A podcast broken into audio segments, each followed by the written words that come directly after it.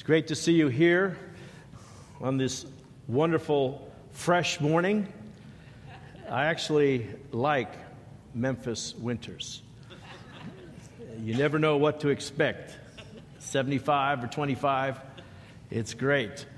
If you don't like variety, you may uh, struggle with it.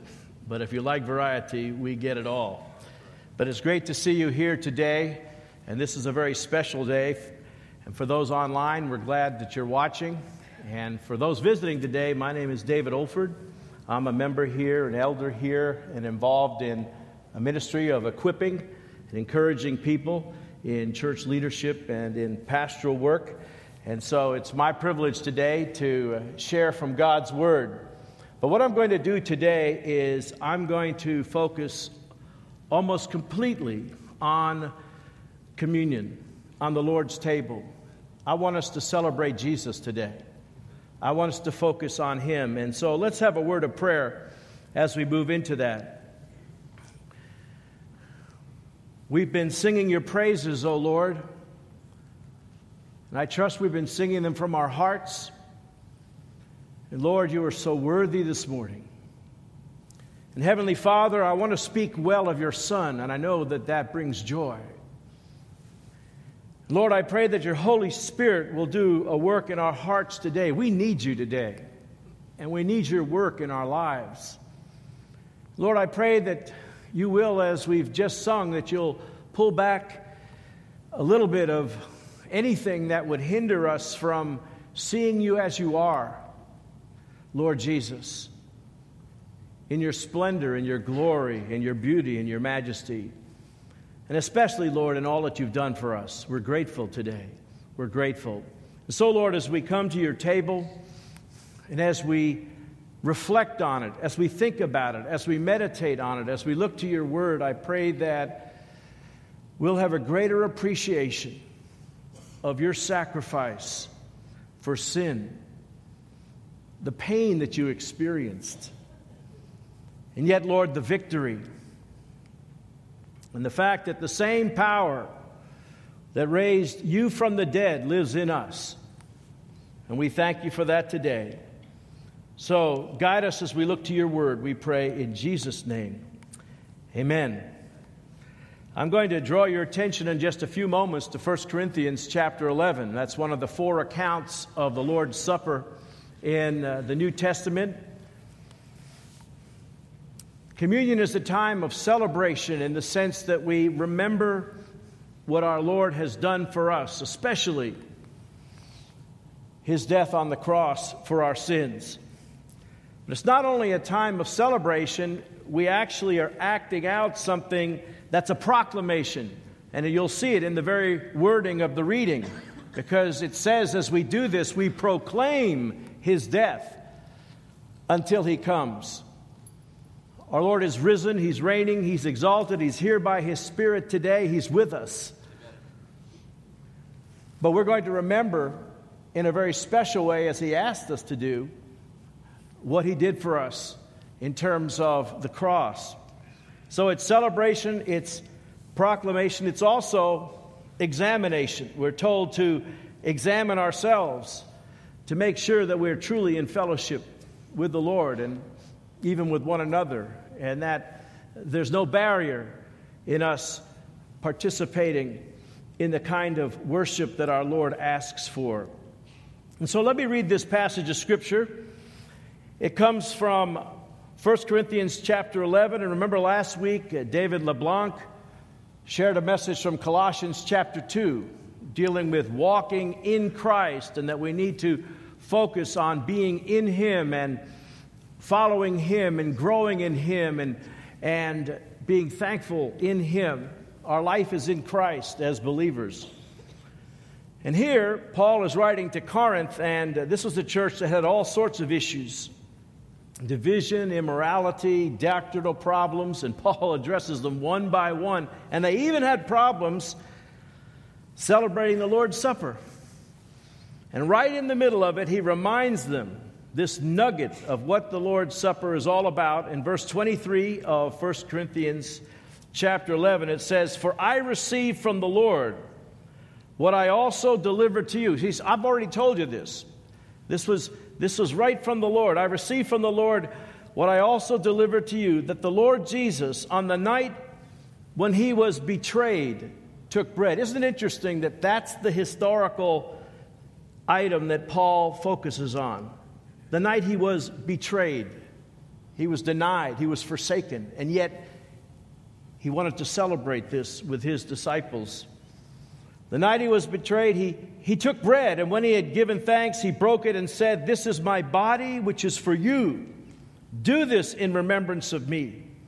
In the same way, also, he took the cup after supper, saying, This cup is the new covenant in my blood. Do this as often as you drink it in remembrance of me. For as often as you eat this bread and drink the cup, you proclaim the Lord's death until he comes. Of course, the bread rep- representing his body, his body given. Hebrews 10, sometime read through that passage. It's a great, great explanation of that, how his body was given as a sacrifice for sin in order that we might have a right relationship with God. But he says, This cup is the new covenant in my blood. Notice he doesn't say, This cup represents my blood. He said, This cup is the new covenant in my blood. And what he's saying is that this is establishing a new relationship. That's what the Old Testament predicted. And as you celebrate this, you are acknowledging that this is a new day. It's a new relationship. It's a covenant of forgiveness. It's a covenant that God talked about in Jeremiah and other parts of the Old Testament where God was going to forgive his people and he was going to write his law in their hearts. His spirit was going to be in their lives. And, and so he was enacting this, he was establishing a new covenant through his death. And so when we take the bread and take the cup, we're, we're celebrating our Savior. We're celebrating what He's done for us, and we're celebrating this relationship that He's made possible through his death and his resurrection. And to help us prepare for that, I, I want to turn our attention to an Old Testament account. An Old Testament account. And I want to read this together as we reflect on the love, the kindness, the greatness of the mercy of our Savior. And I believe that that will lead us into our time of communion this morning. And so, if you would turn if you have a Bible handy or if you've got some other type of device, the guys in uh, the electronic medium refer to what I have here as a wood product. I still use wood products on occasion. But uh, I've got 2 Samuel chapter 9 in front of me, and I'm going to read through this. And keep in mind what we've just said about communion and the new covenant. This is about King David. These are the good days of the kingdom that we're reading about. David's throne is established. He's moved from Hebron to Jerusalem. He's been there a number of years. This is before Bathsheba and Uriah and the Absalom rebellion. And this is after God has expressed his covenant promise to David about the throne. And indeed, King Jesus is the one who fulfilled that promise. And so we're going to be talking about King Jesus, but we're looking right now at King David. Of course, Jesus was in the messianic line, and David's greater, greater, greatest son was our Lord and Savior Jesus Christ. But here we are in 2 Samuel chapter 9. And David said, Is there still anyone left of the house of Saul that I may show him kindness for Jonathan's sake?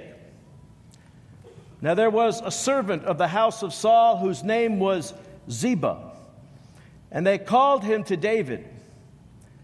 And the king said to him, Are you Ziba? And he said, I am your servant. And the king said, Is there not still someone of the house of Saul that I may show the kindness of God to him? Ziba said to the king, There is still a son of Jonathan. He's crippled in his feet. The king said to him, Where is he? And Ziba said to the king, He is in the house of Machir, the son of Ammiel, at Lo-debar. Then King David sent and brought him from the house of Machir, the son of Ammiel, at Lo-debar. And Mephibosheth, that's the name of Jonathan's son. And Mephibosheth, the son of Jonathan, son of Saul, came to David and fell on his face and paid homage.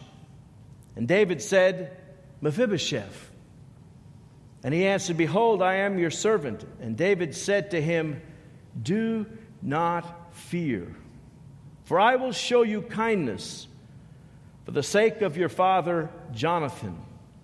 And I will restore to you all the land of Saul your father, and you shall eat at my table always. He paid homage and said, What is your servant that you should show regard for a dead dog such as I? Then the king called Ziba, Saul's servant, and said to him, All that belonged to Saul and to all his house I have given to your master's grandson. That's Mephibosheth. And you and your sons and your servants shall till the land for him and shall bring in the produce, that your master's grandson may have bread to eat. But Mephibosheth, your master's grandson, shall always eat at David's table or at my table. Now Ziba had 15 sons and 20 servants. Then Ziba said to the king, According to all that my lord the king commands his servants, so will your servant do. So Mephibosheth ate at David's table like one of the king's sons. And Mephibosheth had a son whose name was Micah, and all who lived in Ziba's house became Mephibosheth's servants. The final verse So Mephibosheth lived in Jerusalem, for he ate always at the king's table. And he was lame in both of his feet. The title of these remarks is just a, a place at the king's table. You see, we're coming to the king's table today, and we have a place at that table. But it's not because of anything we've done, it's because of his kindness and his grace and his mercy. And this is beautifully pictured in this passage where we see the covenantal kindness of David. See, on one level, this passage is about David fulfilling an obligation. He had a bond with Jonathan. My brother's name is Jonathan. And so in our family, we had two sons, Jonathan and David. And that story has always been a blessing to me in the Old Testament. And Jonathan had a special relationship with David, despite the fact that his father hated David, hated him. But Jonathan knew that David was anointed, he was the king to come. And so Jonathan was in great relationship with David, and they made a covenant, a, a bond that David would take care of his family and vice versa, depending on the circumstances. And so that's the backdrop to this passage. But can you imagine a conversation? Will you allow me to use a little bit of sanctified imagination? I hope so this morning. As we think about this man, Mephibosheth, as he's sitting at the king's table and somebody asks him, What's your story? Mephibosheth might have to talk about the fact that he's from the house of Saul. And Saul, who started out well, uh, deteriorated over time. Saul, after David killed Goliath, you might remember that. Anybody remember David and Goliath? Well, after that, David had many victories, and the people started praising David more than Saul, and Saul became envious, and he became afraid, and he became embittered, and he became the very enemy of David. And so, this is the background of Mephibosheth. He comes from the house of Saul. In those days, that wasn't good. if you were going to stand before the king, to know that you were from the household of the enemy. And yet, that was his backdrop. But on the same day, both his grandfather Saul and his father Jonathan were killed in battle. Jonathan, the battle overtook him and he died. Saul fell on his own sword because he didn't want to be abused. And he received that news at the age of five, Mephibosheth. And when he received that news, somehow they were fleeing away and leaving the scene, and he was dropped. He fell, he injured his legs. And as you can tell from this account, that became part of his identity from then on. And so that's Mephibosheth. And he was living in this place called Lo-debar. And I, I don't want to guess as to the circumstances there, but he was in the house of this fellow Machir. But his life changed radically one day. A message came from the king, and the king uh, wanted to see him. And so he was brought to Jerusalem to see King David. I, I can just imagine he must have been very fearful. As a matter of fact, it says he fell prostrate before him. And of course, David ended up saying, Do not be afraid. So he probably was very, very fearful. And he said he felt like a dead dog in the presence of the king. And you know, and if I think you were going to ask him a question, uh, why are you here? Why are you at the king's table? He would say, It's because of the goodness of the king, it's because of the grace of the king, it's because of the covenant that the king made to show kindness to me. It has nothing to do with me. It has nothing to do with my works. It has nothing to do with my background other than this covenant relationship upon which the king acted. And so I'm here, crippled as I am, but I have a place at the king's table. And I'm in his presence. And it's a great place to be. What's your story today? What's your story today as we celebrate communion? Why do you think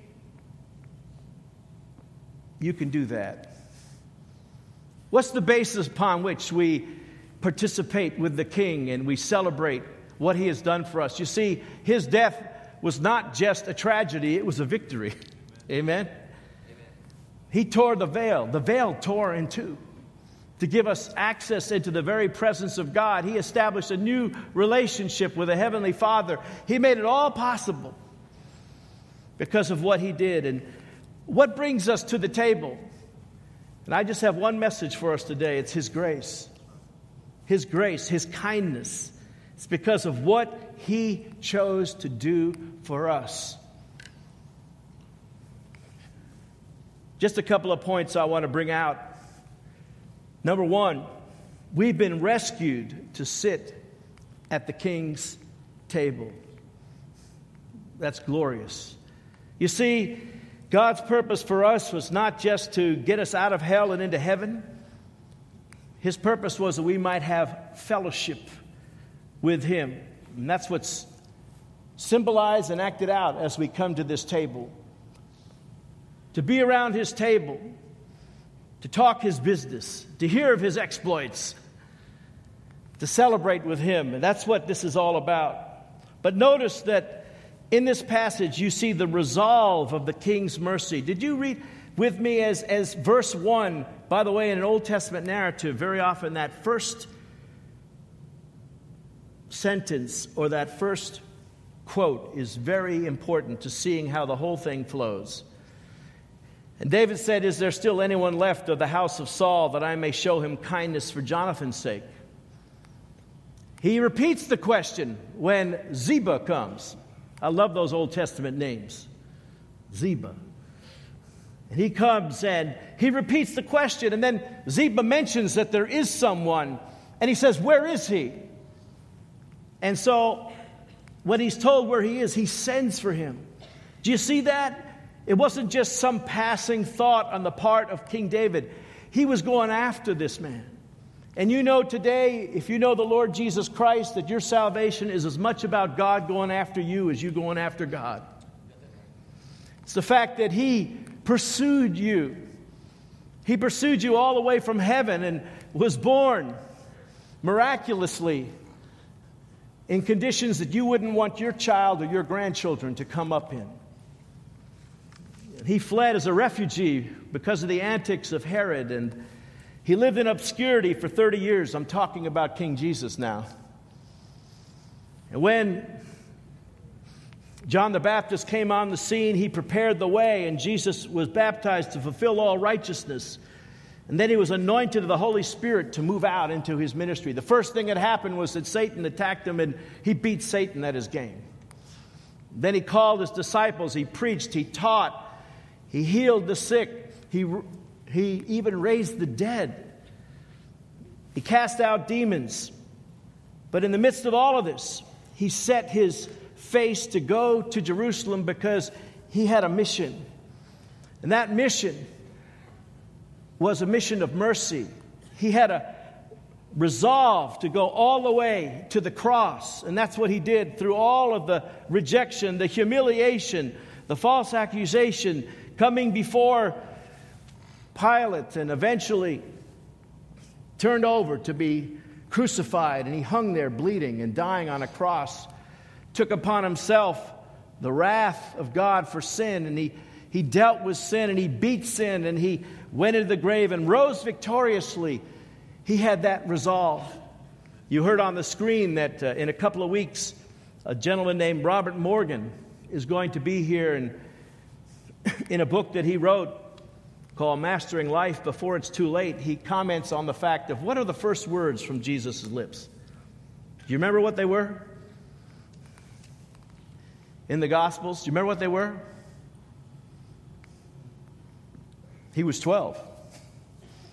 Remember what he said? I must be about my Father's business. And guess what? On the cross, he said, It's finished. He came to do the Father's business. And it was a business of salvation. We've been rescued to sit at the king's table. Uh, you see the resolve of this king? He was not going to be held back, he was going to reach this Mephibosheth. Secondly, notice the, the sensitivity of the king's welcome. It's, it's very simple in the passage, but this man was afraid. And he lay prostrate before David. Now, that's hard for us to imagine today. We, we got rid of royalty in America many years ago. And, uh, and yet, this is 3,000 years ago, and this was the king, and he was majestic, and there was a lot of authority and power, and I'm sure he was awed to be in the presence of Jesus. And we need that. I don't think he came into David's courtroom and said, Yo, king, what's up in the kingdom? Uh, I know you're glad to see me. I don't know that he would have come in that way. As a matter of fact, you know he didn't. He knew his background, he knew his past, he knew the situation. But David immediately calms his fear. He says, Do not fear. Do you remember we just sang it? I'm no longer a slave to fear. Why? I am a child of God. This is the story right here. This is the example of that. Isn't it glorious? He, he comes in and, and, and the king is sensitive. He calls him by name. He says, Do not fear. And then he gives him uh, the assurance of blessings. The assurance of the king's blessings is the thing you need to see because he says, For I will show you kindness for the sake of your father Jonathan. And the way I think you need to see that today is that it's settled, it's done. I'm not going to change it. It's something I'm committed to. I'm going to be faithful to bless you. And I'm going to restore all the land of Saul, your father. Everything that seemed to be lost, I'm bringing back, he's saying. And I'm going to provide all of those verses in 9, 10, and 11 where you hear about the servants and all that was to make sure that there would be food, that he would be provided for. But, folks, the key, the key, three times in this passage, he's told, You're going to sit at my table. You're going to be at the king's table. Now, that may not mean a lot to us. We're so far removed, but what he's saying is, you're going to be in the greatest place. You're going to be with me. We're, we're going to fellowship together. We're going to, we're going to talk about kingdom stuff. We're going to have a relationship that uh, is going to be very, very special. And, folks, that's what we celebrate at the communion table. That's what we celebrate. So, we are rescued to sit at the king's table, not just to sort of get out of Lo-debar, but to come to be with the king and to, to fellowship with him. This is the grace of our God, the kindness of our God, the mercy of our God, the plan of our God for us. But secondly, we're to be treated as sons at the king's table. Did you notice that in verse 11? Ziba said to the king, According to all that my lord the king commands his servant, so will your servant do. So Mephibosheth ate at the king's table like what? One of his sons. Adopted into the family. Does that sound like gospel to you? You know, as believers, we've been adopted into the family of God through what Jesus has done for us. He, he, we have that relationship with Him because of the covenant that He established. You know, to be seated with the king is an unexpected privilege. And uh, I don't know if you've ever been at a dinner party or some engagement where maybe there was a table of eight people or a table of ten people, and you approach the table and you notice that all the seats were taken. You ever been there? You expected to be at that table? And you've got three options at that moment, right? One is you can sort of look at the table and look away as if, oh, I wasn't planning on sitting there. And you find another place. The second option is to look at the table and say, uh, somebody shouldn't be here. Uh, that probably wouldn't work. And of course, the third option is to step back about 30 feet and then to run and just to sprawl out over the table and knock the water, the iced tea, the salt and pepper all over the place and say, This is my table. I don't think any one of those would work. But you see, if we're in Christ, if we're walking in Him, as our brother mentioned last week, speaking from Colossians 2, and, and if we're in that covenant relationship with the Lord, uh, we have a place at the table. We have a place, it doesn't matter about the past, it doesn't matter about the injuries, it doesn't matter about what's taken place. By His grace, because of who He is and what He's done for us, we have a place at the table. And that's what we celebrate today. That's what we celebrate today. In a few weeks, people are going to be celebrating the Final Four. They're going to be celebrating uh, the champion. You're going to hear about buzzer beaters. You're going to hear about uh, all sorts of second uh, half comebacks. You're going to hear about all sorts of things that people are going to celebrate. Folks, this is the greatest thing in the universe. I know it's hard. It's hard for us to grasp, and you, we have to almost ask the Holy Spirit Holy Spirit, open our eyes to see, to see what you have done for us, to see your grace, to see your glory, to see your majesty. And so, as we do this simple act, and Jesus so beautifully took the simplest of elements and said, I want you to, to do this, to remember me. See, remembrance is a huge part of worship. Remembering what God has done, remembering what He's done for us. And so, to be seated at the table is an unexpected privilege, but it's also enables continuous fellowship. And that's really what it's all about, right? Sitting at the table. And that involves for us to be in His Word, to be fellowshipping with the Lord through His Word, to be in prayer, to, to listen for His directives, to, to hear His encouragement, to, to hear about kingdom stuff that He's all about in this world. And, folks, God is on the move. I have the privilege of, of being involved in, in a lot of international work, and it's, it's absolutely awesome what's going on in our world in terms of advances for the gospel and people coming to know Christ and ch- radically change lives. It's exciting. And even if we have heavy hearts and if we're dealing with things in our own lives, we know that we have fellowship with the King. And so remember, we have every spiritual blessing in the heavenly places in Christ. Paul actually says we're seated with Christ, we're with Him. We have that relationship. And so that's what we're celebrating today. That's why he came. That's why he came, that we might be in a relationship with him. Do you know him today? If there's someone here today and you've never, ever recognized your need of a Savior, you need him. You need him.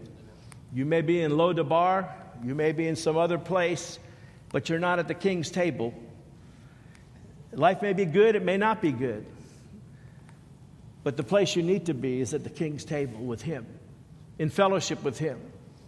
And recognize that uh, to turn from our selfish ways and our sinful ways and to get on the king's agenda.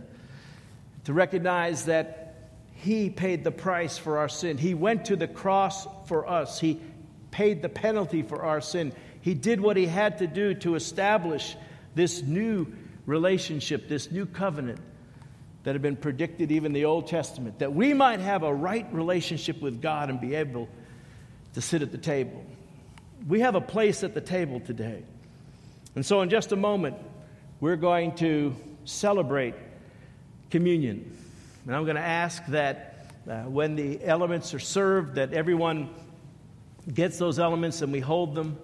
And we're going to go back to that passage of Scripture that uh, I started with as we go through that communion. But this is Jesus. We've seen this example, and it's a human example from King David in the Old Testament. How he just lavished, lavished his kindness, lavished his grace, lavished his love on Mephibosheth. That's us. That's us. That's us as individuals. That's us as a church. That's us as God's people. We come to the table because of Him and what He's done for us. Let's just have a word of prayer about that. Our Father in heaven, we, we rejoice in you today, and I pray that our hearts would be truly grateful that we have a place at the King's table. Lord, I, I pray that by your Spirit we would acknowledge afresh today that it's not because of ourselves, it's not because of something we have done, it's not because of something good in us it's because of your grace. And Lord, we thank you that you have done what was necessary. Lord, that our sins would be forgiven, that we could have a relationship with you that's eternal, but also one that involves day to day fellowship in your very presence. So we thank you for that today. We thank you for that today. And Lord, I pray that if there's anyone here today that has not entered into that relationship, that by your Holy Spirit you would draw them. They would recognize, Lord, their need of you. Seek, Lord, to trust you, to trust you as the King, the Lord, the Savior, because of all that you've done. We thank you that you're here today. Guide us, Lord, as we celebrate at your table. We pray in Jesus' name. Amen. And if you're in need of a Savior today, I want you to come at the end and make sure you talk with us here at the front. We could share with you the love of Jesus even more fully and help you come to Him. As the elements are passed, I pray that you will reflect, examine your own hearts as we seek to prepare ourselves to fellowship with the Lord in communion.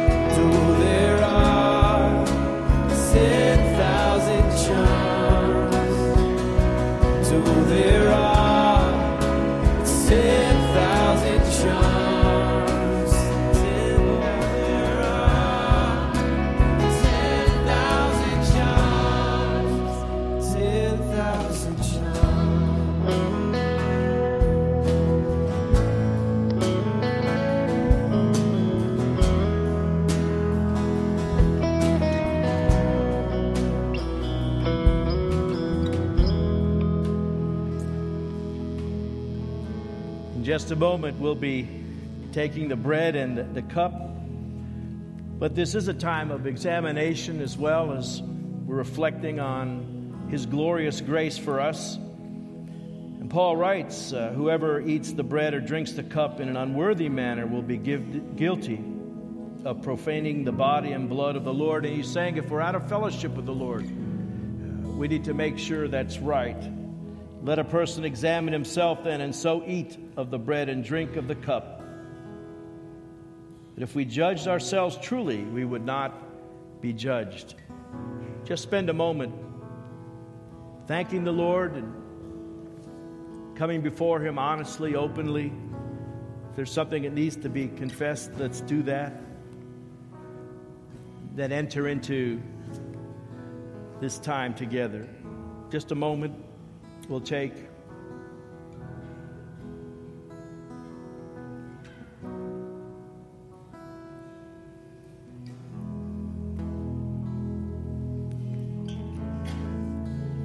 When he had given thanks, he broke it and said, This is my body, which is for you.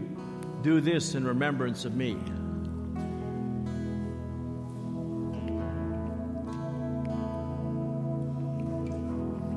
In the same way, also, he took the cup after the supper, saying, This cup is the new covenant in my blood. Do this as often as you drink it in remembrance of me.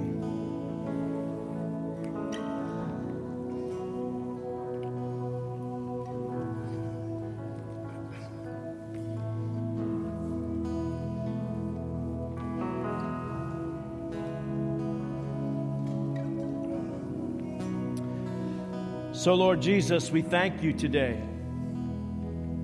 Heavenly Father, we thank you today. Holy Spirit, we thank you today. Lord, we know this is just an act of worship, a foretaste of sitting in heaven with you and celebrating you for eternity. And yet, Lord, I pray that our worship today would impact us in this week as we go forward.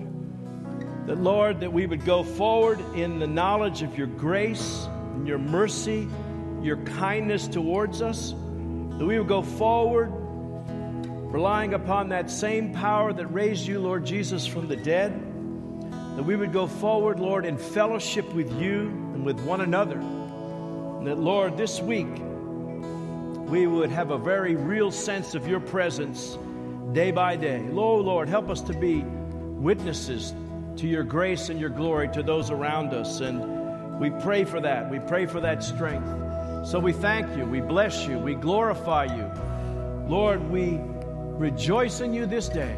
Take us from this place, Lord, to be your servants this week. In Jesus' name, amen.